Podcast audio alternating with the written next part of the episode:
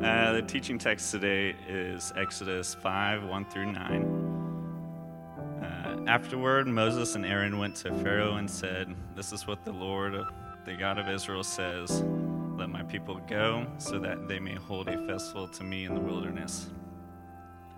Pharaoh said, "Who is the Lord that I should obey him and let Israel go? I do not know the Lord, and I will not let Israel go." Then they said, "The God of the Hebrews has met with us.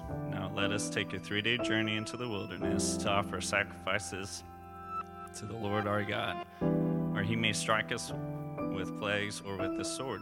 But the king of Egypt said, "Moses and Aaron, why are you taking the people away from their labor? Get back to your work." Then Pharaoh said, "Look, the people of the land are now numerous, and you are stopping them from working." That same day, Pharaoh gave this order to the slave drivers and overseers in charge of the people: "You are no longer to supply the people with straw for making bricks. Let them go and gather their own straw, but require them to make the same number of bricks as before. Don't reduce the quota. They are lazy. This is why they are crying out. Let us go and sacrifice to our God. Make the word harder for the people so that they can keep working. Pay no attention to the lies." This is the word of God for the people of God. Thanks be to God. Attaboy, Greg. Have you guys ever had a moment where you were driving and you arrived at the destination, and you're like, how on earth did I get there? I'm preaching a little bit like that this morning. We have a 9-week-old, 10-week-old, I can't remember, that's because we're not sleeping. And things have been okay, and last night was not okay. Feel sorry for us, especially Emily, but also reserve a little pity for me. During the first sermon, I just wanted to do this in the middle of talking, but there were all these people here listening, and they came to hear something. So I need my charismatic Pentecostal friends to be active listeners today, to help me remember that I'm preaching. And so if you hear something good or true, tell me, say amen, do something like that. And you have full permission to be your charismatic selves today. Okay. Well, in our text today, and you can keep your Bible open if you want to, in our text today, we've got the first clash of God and empire. The people of God with like a government authority between Moses and Pharaoh. We've got the showdown. I'm going to use the word empire to describe the political power of nation states, to refer to human systems and structures of governance. And there are lots of empires that we run into in the Old and New Testaments. Egypt is a great example. We've got Assyria, we've got the Medes and the Persians. But there are a couple archetypal, like these are the big empires that we run into in the Bible. In the Old Testament, the big empire is Babylon. And Babylon represents not only this nation, but Babylon represents the human structures and systems working against the purposes of God. There's another empire used in the New Testament, but it's known under a code name, at least in the book of Revelation. The book of Revelation talks about Babylon, but it's not referring to Babylon, the ancient empire. It's referring to another empire, Rome. And these two empires represent like human strength and intelligence, amassing glory for itself and working against the purposes of God. The apex of Rome's opposition to the things of God and the exercise of their authority is the crucifixion of Jesus. In the crucifixion, we see a perfect example of empires doing what empires do, which is crucifying your enemies to maintain power or control. Now, because we as the people of God inhabit space and time, and inhabiting space and time means we live on planet Earth, at least for now, unless Elon Musk has his way, we're going to run into empires. We live in the middle of countries and cultures where there are governing authorities, and we need to learn how to think well as the people of God and how we posture ourselves toward the empires of our time. And it simply cannot be overstated how consequential it is to think well about how God and empire relate to one another. We need to have the mind of Christ in this matter. And so in doing so, we need to examine the historical record. We're going to do that a little bit today, beyond the short lifetime of the United States of America, but examine the historical record to discern how on a macro level God wants us as his people to be positioned in the world. Now, sometimes empires are friendly toward the things of God. Sometimes empires are quite hostile toward the things of God. Sometimes they're permissive or ambivalent. But a key for us in learning to think well about this is not just to think pragmatically, what's going to get us the most practical benefits, but we should think instead principally or idealistically. How should the people of the kingdom of God relate to the kingdoms of this world? Now, the Exodus story is, and the confrontation between Moses and Pharaoh is a confrontation between Yahweh and the gods of Israel, between the people of God and the people of the empire. And it's a contest to determine which power is ultimate, which power is going to have the final say, who gets to define reality, who's in charge. It's clear in the story that Pharaoh believes it to be himself, that the empire he represents like the apex of authority in the world. Pharaoh's power certainly is imminent, and by that I mean it's like in your face. When Pharaoh makes decisions, it affects day-to-day life. You feel it, you sense it, like you have to deal with the consequences of it. And Pharaoh rejects Moses' request to go and let the people worship, and he flexes his imperial muscles by maintaining these brick quotas but eliminating the supply to be able to meet them. And Pharaoh is effectively just taunting Moses, urging him to attempt to retaliate, though he thinks his efforts would be in vain and futile. He's bloated by his own self-importance and drunk on his own authority. Now, I want you to imagine that you're alive at the time this is happening. You're like just a Hebrew slave, and you hear that this guy who left for like 40 years, but who lived in Pharaoh's household, has now come back, and he's like trying to get the people's freedom. Would you wish he would be doing that? If you're a Hebrew slave, like how are you thinking that you wish the people of God would relate to the people of the empire? And by extension today, like, how do you think we should relate to the human regimes and rules and republics in our world? Well, what are our options? Today we're going to look at 5 options. I'm going to spend the majority of the time on the final 2 options. But the first would be to withdraw. Chelsea, why don't you take over this for me, okay? The first would be to withdraw. Now, for the people of Israel, to withdraw would be a desired posture or strategy, but certainly not one that was realistic. They didn't have the luxury of just burying their heads in the literal sand and pretending that the empire of Egypt didn't exist. But certainly others in history have tried to do this. I think in the first century, there was a community known as the Essenes that was living out in the Jordan River Valley. There's a site called Qumran where archaeologists have discovered the Dead Sea Scrolls, which has illuminated for us a lot of early texts in the Old Testament and the New Testament. But the Essene community withdrew from polite society, from life under the empire, in order to try to preserve a faithful remnant. And they were literally just waiting for the apocalypse, waiting for the end of the world. They said, we're going to try to maintain a community unstained by the empires of our time. In all likelihood, John the Baptist was in the Essene community or akin to the Essene community. A more contemporary example of someone who had a withdrawal strategy or posture toward the empire would be the Amish. The Amish are a community I think very highly of, a community that has continued to live in very countercultural ways, withdrawing from society in order to maintain their own ideals and principles of living. Many of them go without things like electricity or cell phones, though they're adapting some. For the longest time, they have withdrawn in order to preserve as a way of coping with the empire. This is one way that we can posture ourselves. Another way that we can think of it is a strategy might be to defy the empire, to defy the empire. Now, the pharaohs were afraid that Israel would do this, and so they put slave masters over them. A strategy of defiance looks like the people taking their own destiny into their own hands. Now, for the people of Israel, they were under a unique situation, because in Genesis, God had told their forefathers, I'm going to fight your battles for you. God was not prompting them to defy Egypt or any of the empires of the world. God said, I'm going to do this myself, fighting your battles for you. Instead, he said, you don't need to fight, you need to trust me. There's the prophecy of Isaiah, in repentance and rest is your salvation. At the time of Jesus, there was a group of people who were eagerly waiting to defy the empire of Rome.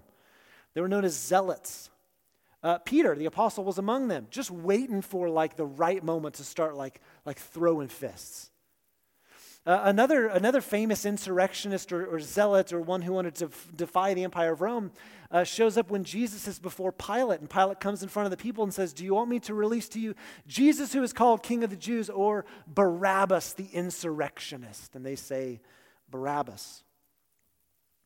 The zealots finally decided to revolt and defy Rome, and in 66 AD, they started their revolt, and Rome came down with force and fire upon them. For 3 or 4 years, they laid siege to the city of Jerusalem, and then in 70 AD, the city was burnt with fire, the temple was destroyed, and that strategy of defiance was squashed. One posture in relating to empires can be to withdraw, another can be to defy. A third strategy would be to merge with the empires of our time. A merging strategy looks like, if you can't beat them, join them. For Israel, this would have looked like doing their best to endear themselves to the empire of Egypt. A merging strategy means accepting the state of affairs and integrating into the society of the empire. Merging may require you to bend on your ideals or your standards, but there may also be some felt gains that are realized. At the time of Jesus, the Sadducees took a merging posture. They compromised with Rome, but they gained some space for themselves. At the time of Hitler's rise in Germany, many German Christians, adopted a merging posture. The cost of speaking up against the Third Reich was immense, enormous. And the chances of success were very, very unlikely. And to survive, a merging posture often spiritualizes one's faith and ignores actually living this out in the real world. A merging posture sounds like, look, we don't need to actually stand up and oppose Hitler. Let's just do that in our hearts. From the outside, unfortunately, there's limited visible difference between defiance in the heart alone and compliance in the real world. Merging is often effectively just capitulating to the empire. You can withdraw, you can defy, you can merge.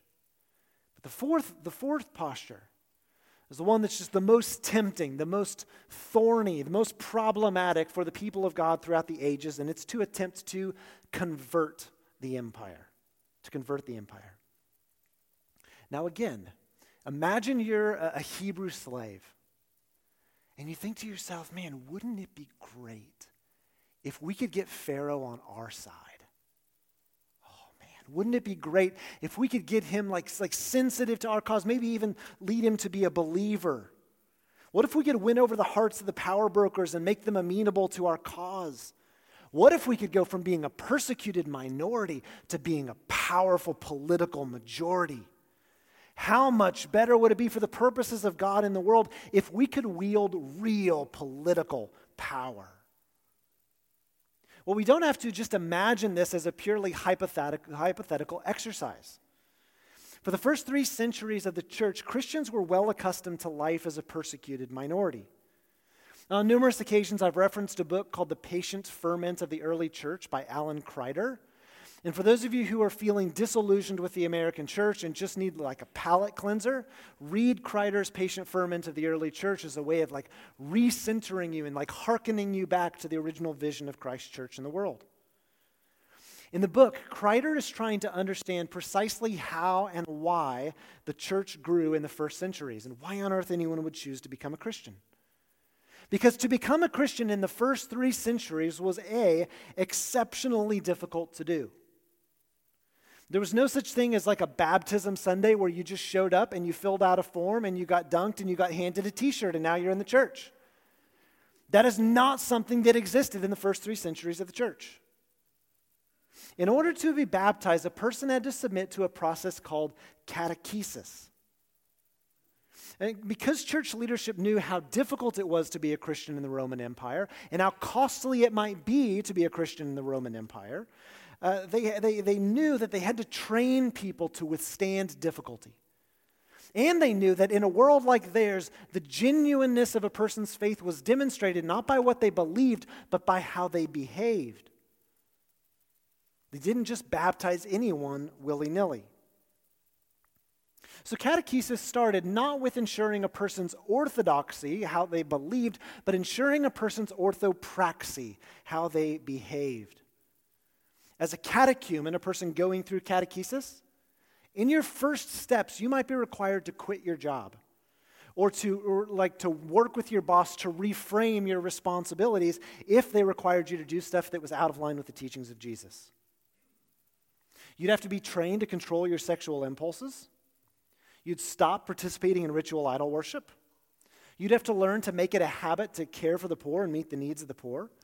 And before you proceeded much further, you'd have to sit down for this thing called the first scrutiny, where an overseer would sit with you and with your sponsor, and the overseer would ask your sponsor, how's she doing in her progress in catechesis? How's he doing in conforming his life to the teachings of Christ? And they, not you, would give an account for your life, trying to determine if you've actually conformed your life to the teachings of Jesus. If you pass the first scrutiny, then you might begin to study the Gospels. Then you might be able to learn Christian theology and orthodoxy. But at this point, by the way, you're still not allowed to come to Sunday worship. You're still not allowed to receive Holy Communion. This process could last 3 years or longer. And then you'd sit for what they called the second scrutiny. And if you made it past that, then you'd be invited to go to a river where you would strip naked and they would baptize you in running water.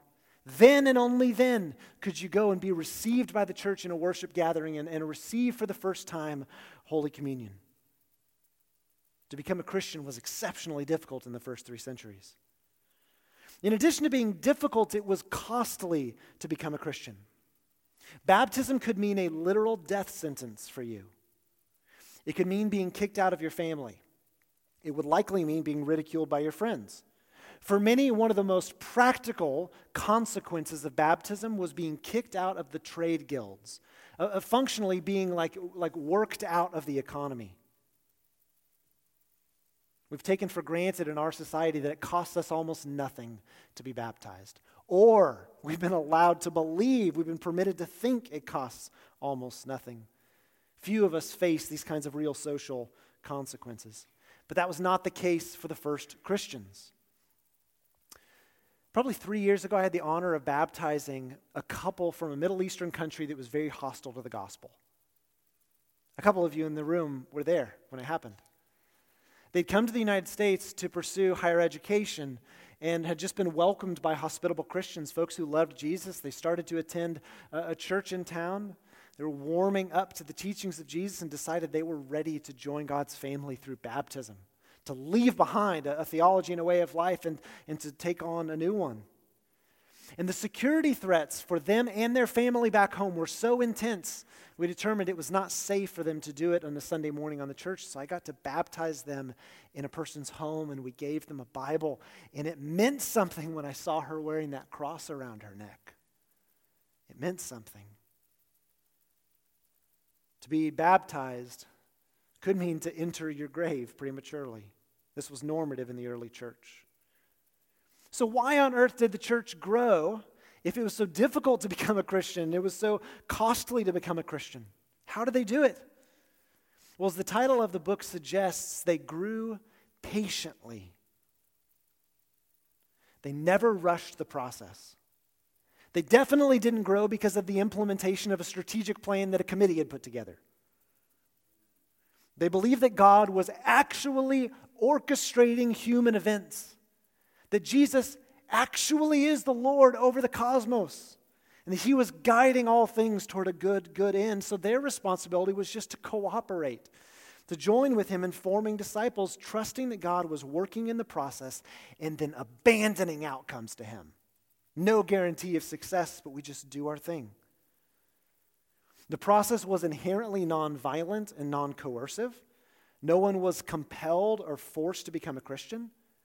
But once a person resolved to set down the ancient path and learning to be a disciple of Jesus, the process was immersive and communal and rigorous and transformative. And the end result was both a community and a bunch of individuals so delightfully different from normal people in the Roman Empire that folks were magnetically attracted to them and just wanted to understand why and how. The Christians were just like doing their own thing, caring for the poor. They started the first orphanages. They defied social stratification in Roman society. They honored and empowered women. They practiced racial reconciliation. They worshiped with passion and joy. And in doing the slow work of forming disciples, people were attracted to the Christians and threw their own name in the hats. They wanted to be part of it. They grew patiently. Additionally, Kreider said there was this other thing that was happening, that in the middle of this work of just forming disciples, it was like there was a life force just bubbling up. He called it ferment, like fermentation. A sense that like there was something beyond them that was causing more life to grow, to blossom. They had no external structures or systems to support them. They neither had nor sought political power. But as they quietly, faithfully did their thing, God caused the church to grow. They believed, they actually trusted at the cost of their lives, they believed they were truly and completely in the hands of God, and they acted like it. They endured amid threats and experiences of persecution, being burned at the stake, thrown to the lions, expelled from the economy, kicked out of their families. And they patiently persevered and saw God bear his arm in power as they relied exclusively on him. But something changed. In the year 312, a man named Constantine, a general in the Roman army, had a vision of the cross, and he heard these words. He claimed, "In this sign you shall conquer." Constantine, who would become Constantine I, the emperor over Rome, said to have become a Christian. And in the year that he claimed to become a Christian, it's worth noting that he executed and ordered the executions of his wife, his father-in-law, his three brothers-in-law, and his son. Some Christian. But he did something that was completely unprecedented in the first 3 centuries of the church. He refused the process of catechesis. He refused to become a catechumen, to submit to church leadership and go through the process of conforming his lifestyle and his allegiances, his engagement in the world with the teachings of Jesus. And you just have to understand, this was not a thing. You can't just say on your own, "I am a Christian," and refuse this process. But Constantine did some things that were really favorable to the church. All of a sudden, they don't have to keep worshiping in catacombs and homes. He builds these magnificent places where they can go and worship publicly and without apology. The pastors and the bishops start getting invited to these swanky gatherings at the imperial palace with the influencers and the tastemakers of Rome. Christianity is legalized throughout the empire, and pagan religions are punished and penalized. All of a sudden, the church is respectable. Is that good news? Isn't that what you would hope for and pray for? Well, John Wesley, who was an Anglican priest and accidentally started the Methodist movement, had this to say about this. He said, "Persecution never did, never could give any lasting wound to genuine Christianity. But the greatest wound it ever received, the grand blow which was struck at the very root of that humble, gentle, patient love, which is the fulfilling of the Christian law, the whole essence of true religion, was struck in the 4th century by Constantine the Great, when he called himself a Christian and then poured in a flood of riches, honors, and power upon the Christians, most especially upon the clergy." Constantine made it easy and popular to become a Christian, and we have been like paying the price for that ever since. Constantine enacted several completely historically unprecedented realities for the primitive church. First, he blurred the lines between church and empire. To support Constantine was to support the church. And to support the church was also to support the emperor. So if the emperor required you to kill in his name, well, you did that because the empire secured your religious liberties. Blurred the lines between the church and the empire, and the blurring of the lines blurred loyalties and allegiances. No longer did the church have to depend on the power of God. They had the power of the emperor. No longer did the church have to labor patiently. They could work powerfully and politically now. No longer did they have to rely on the ferment and the activity of the Holy Spirit. The emperor compelled compliance to Christ. He blurred the lines between the church and the empire. Second, and painfully, he separated discipleship from salvation. We already know that he refused the process of catechesis, but he also insisted on doing something else completely new. It was being baptized on his deathbed. This was not something that happened, because baptism always followed catechesis. But his example normalized this practice. And this brought a shift from focusing on a person's transformation, the transformation of their behavior, to the transformation of their theology, their thinking alone. No longer do they have to actually obey the teachings of Jesus as long as they mentally ascribed to the abstract ideas being proposed by Christianity, then they were good to go. It effectively spiritualized the faith, de-emphasizing the way that our faith should impact the way that we engage in the real world. And we're still feeling the effects of this today. In the Great Commission in Matthew 28, Jesus did not say, "All authority in heaven and on earth has been given to me, therefore go and make believers." No, he said, "Go and make disciples, teaching them to obey everything I've commanded." Salvation, discipleship, like they're intertwined. But Constantine separated this. As a consequence, the majority of us behave as if discipleship, conforming our lives to the example and the teachings of Jesus, is purely optional. He blurred the lines between church and empire. He separated discipleship from salvation. And third, he introduced a hunger for political power into the Christian imagination. And once this appetite, this lust for political power entered the bloodstream, it has not left. Summing some of this up, Alan Kreider said, Constantine saw hypocrisy as a necessary byproduct of a new form of mission, one that he invented, that valued numbers more than lifestyle, rationality, how you think, more than habitus, how you live. And when Constantine used state power to promote the church, from the vantage point of the Christian tradition, he was tampering with God's missional work in a way that was both unnecessary and adulterating. A few years ago, there was a group of evangelical Christians, I think mostly worship leaders, who had been invited to the White House to meet with President Trump. Now, I'll say it is not insignificant for any person to be invited to the White House to meet with any president. My comments here really ultimately are not about President Trump. But what grieved me about the meeting between the President of the United States and these worship leaders was the picture of the group together that followed. You got a group of 20 or so worship leaders standing behind the Resolute desk, standing behind the President of the United States, seated in authority and power, one worship leader reaching out, "If only I could touch the hem of his garment."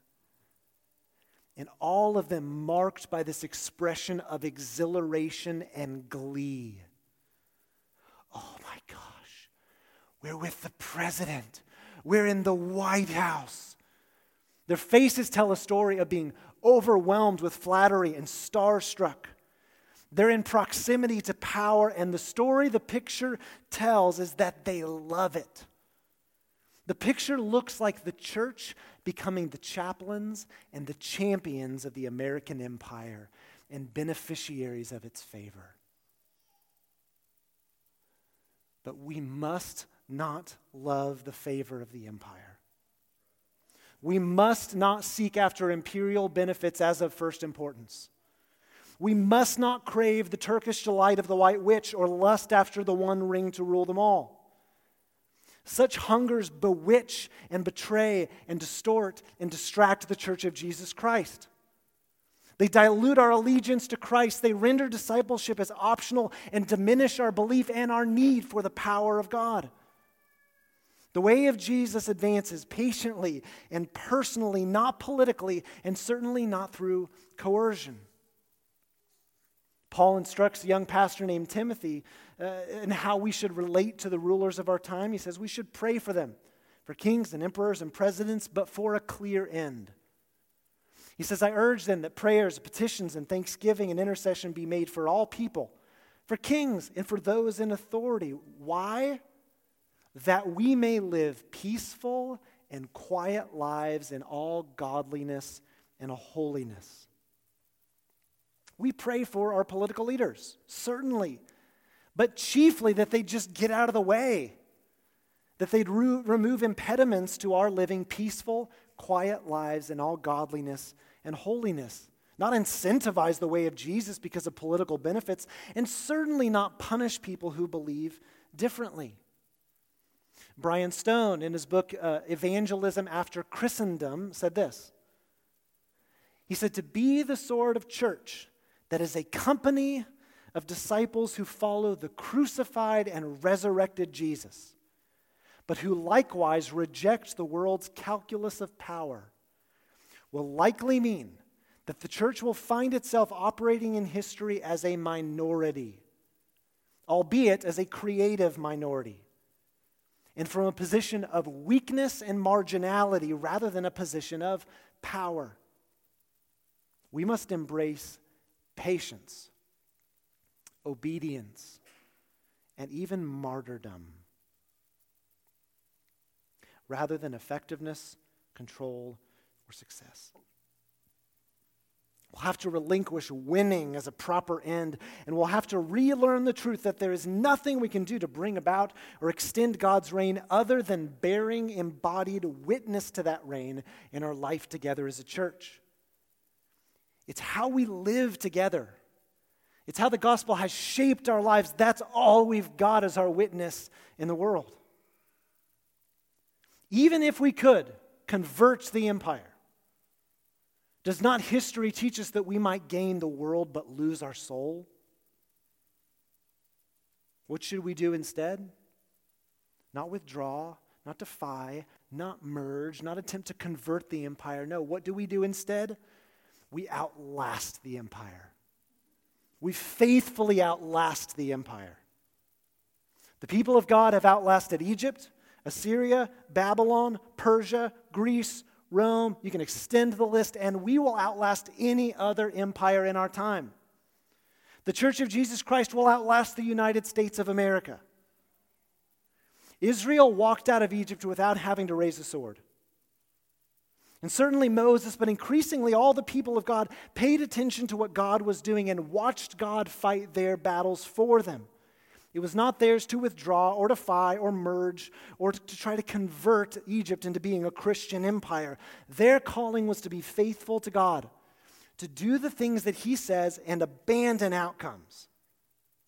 And God prevailed. In times that are friendly to the church and unfriendly to the Church of Jesus Christ, our call is to sacrificial faithfulness. To be the church, to just do our thing, to study and learn and inwardly digest and strive in our life together to reflect the teachings of Jesus, to be characterized by the fruits of the Spirit, to care for the poor, to seek the lost, to practice hospitality, to intercede for the world, and to trust the patient ferment of the Holy Spirit, abandoning outcomes and fearlessly facing the consequences. Now, I'm not here, at least yet, advocating that Christians should be completely apolitical. But I do believe that some of us give far too much time and energy and value to politics. I do believe that many of us are allowing our allegiances and affections and values to be undiscipled by people on the right and people on the left. But as with any vocation or sphere of life, as followers of Jesus, in determining whether or how we engage with the empire, there's some questions that we need to ask. Can I engage with this arena of life without betraying my Christian virtues? Can I engage in this arena of life while being radically faithful to the teachings of Jesus and the Sermon on the Mount? Can I do it while maintaining the fruits of the Spirit? And if not, cut ties, walk away. Now, sure, politics are important. At least they feel important, but they are not ultimately important. The most important thing in the world is what God is doing in it. Do you believe that? The most important thing in the world is what God is doing in it and how God is doing what God is doing. Now, some may be inclined to respond, but John, America is a Christian nation. Isn't this an exceptional case? Aren't we the city shining on the hill?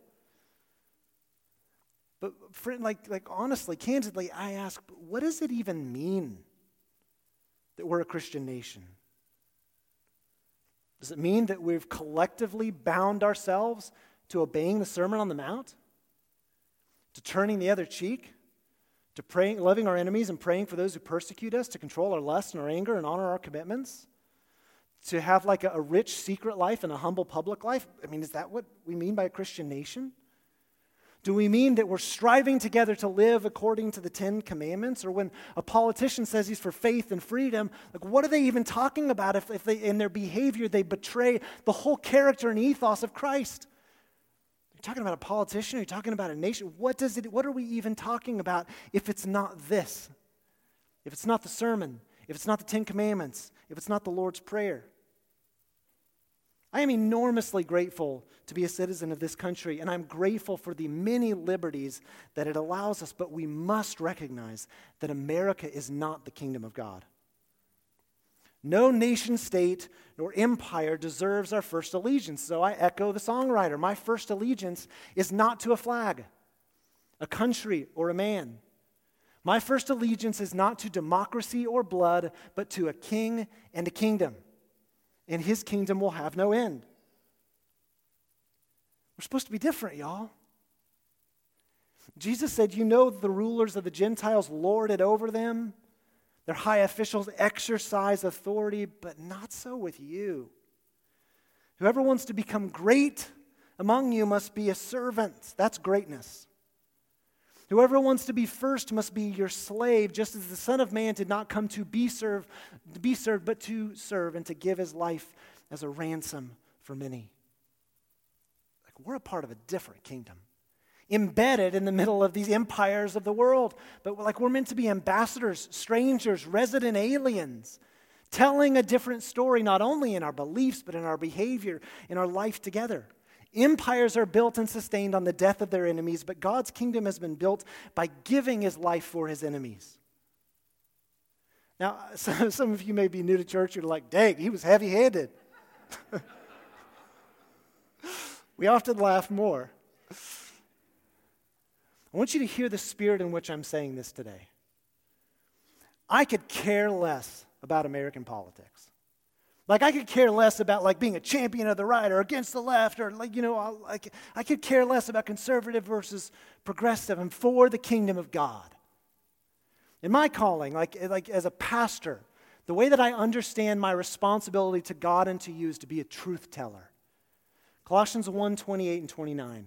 He is the one we proclaim, teaching and admonishing everyone with all wisdom, that we may present everyone fully mature in Christ. Everyone fully mature in Christ. He says, to this end, I strenuously contend with all the energy Christ so powerfully works within me. I'm not a culture warrior. I'm not talking about what's going on like out there. I'm talking about the people of God living into Christian maturity and having undefiled allegiance to Christ and King, to Christ and kingdom. That's what I'm contending for here. The psalmist says some trust in princes, some trust in chariots, but we trust in the Lord our God. Where are you investing your trust? Do you have like diversified assets? Well, I've got like 30% on God, hoping that works out. But if it doesn't, I got another 70% over here. Man, the way of Jesus, the early church, like there's no reason to believe that Caesar has the mind of Christ. No, so we have to give ourselves completely to him. Where is your hope? Are you giving ultimate hope toward princes and chariots, toward politicians and legislation? Is your trust in the Lord our God? Often our emotions give the tell, the sign where we're putting our trust. The degree to which we get emotionally affected by like politics or by politicians often shows like we've got a lot invested there. To say in the first centuries that Jesus is Lord was to say that Caesar is not. Have you allowed yourself to be a believer in Jesus, but you've not really taken to heart his commission? It says, make disciples, teaching them to obey everything I've commanded you. Now, ultimately, this conversation, though some of you may be thinking I'm going this direction, is not anti-American, not the least. I think an undefiled church is the greatest gift to give all the nations of the world. I think the greatest way that we can love our neighbor is to love God truly first. And I think Christians just have to exist in no man's land politically because we're following like the Savior who was crucified by the empire. We're meant to be different. We're following the marching orders of a different kind of king who rules so differently than the emperor. It's like there was a quote in the early church talking about philosophy and faith. They said, "What has Athens to do with Jerusalem? You know, what is the way of Jesus to do with the way of like American politics? Like the two don't work together." It's an invitation to radical faithfulness in Jesus, to laying down our altar allegiances and our rival allegiances, to recognize the ways in which we've been undiscipled and to resolve together as individuals and as people to follow the way of faithfulness with God's help by the power of the Holy Spirit in community together. Let's pray together.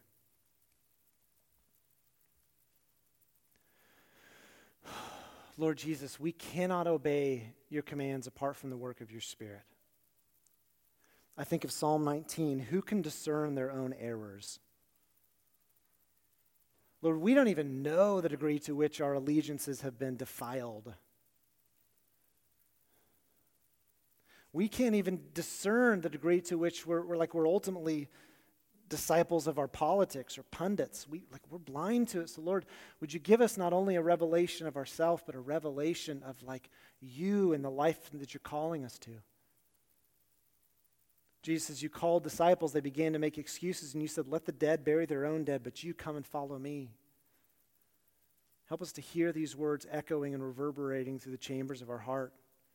Help us to, with renewed vision and courage, obey the teachings of Jesus, to be people shaped by the gospel, to live as a creative minority, holding on to the way, like the truth of the God who made the world and defines for us right and wrong.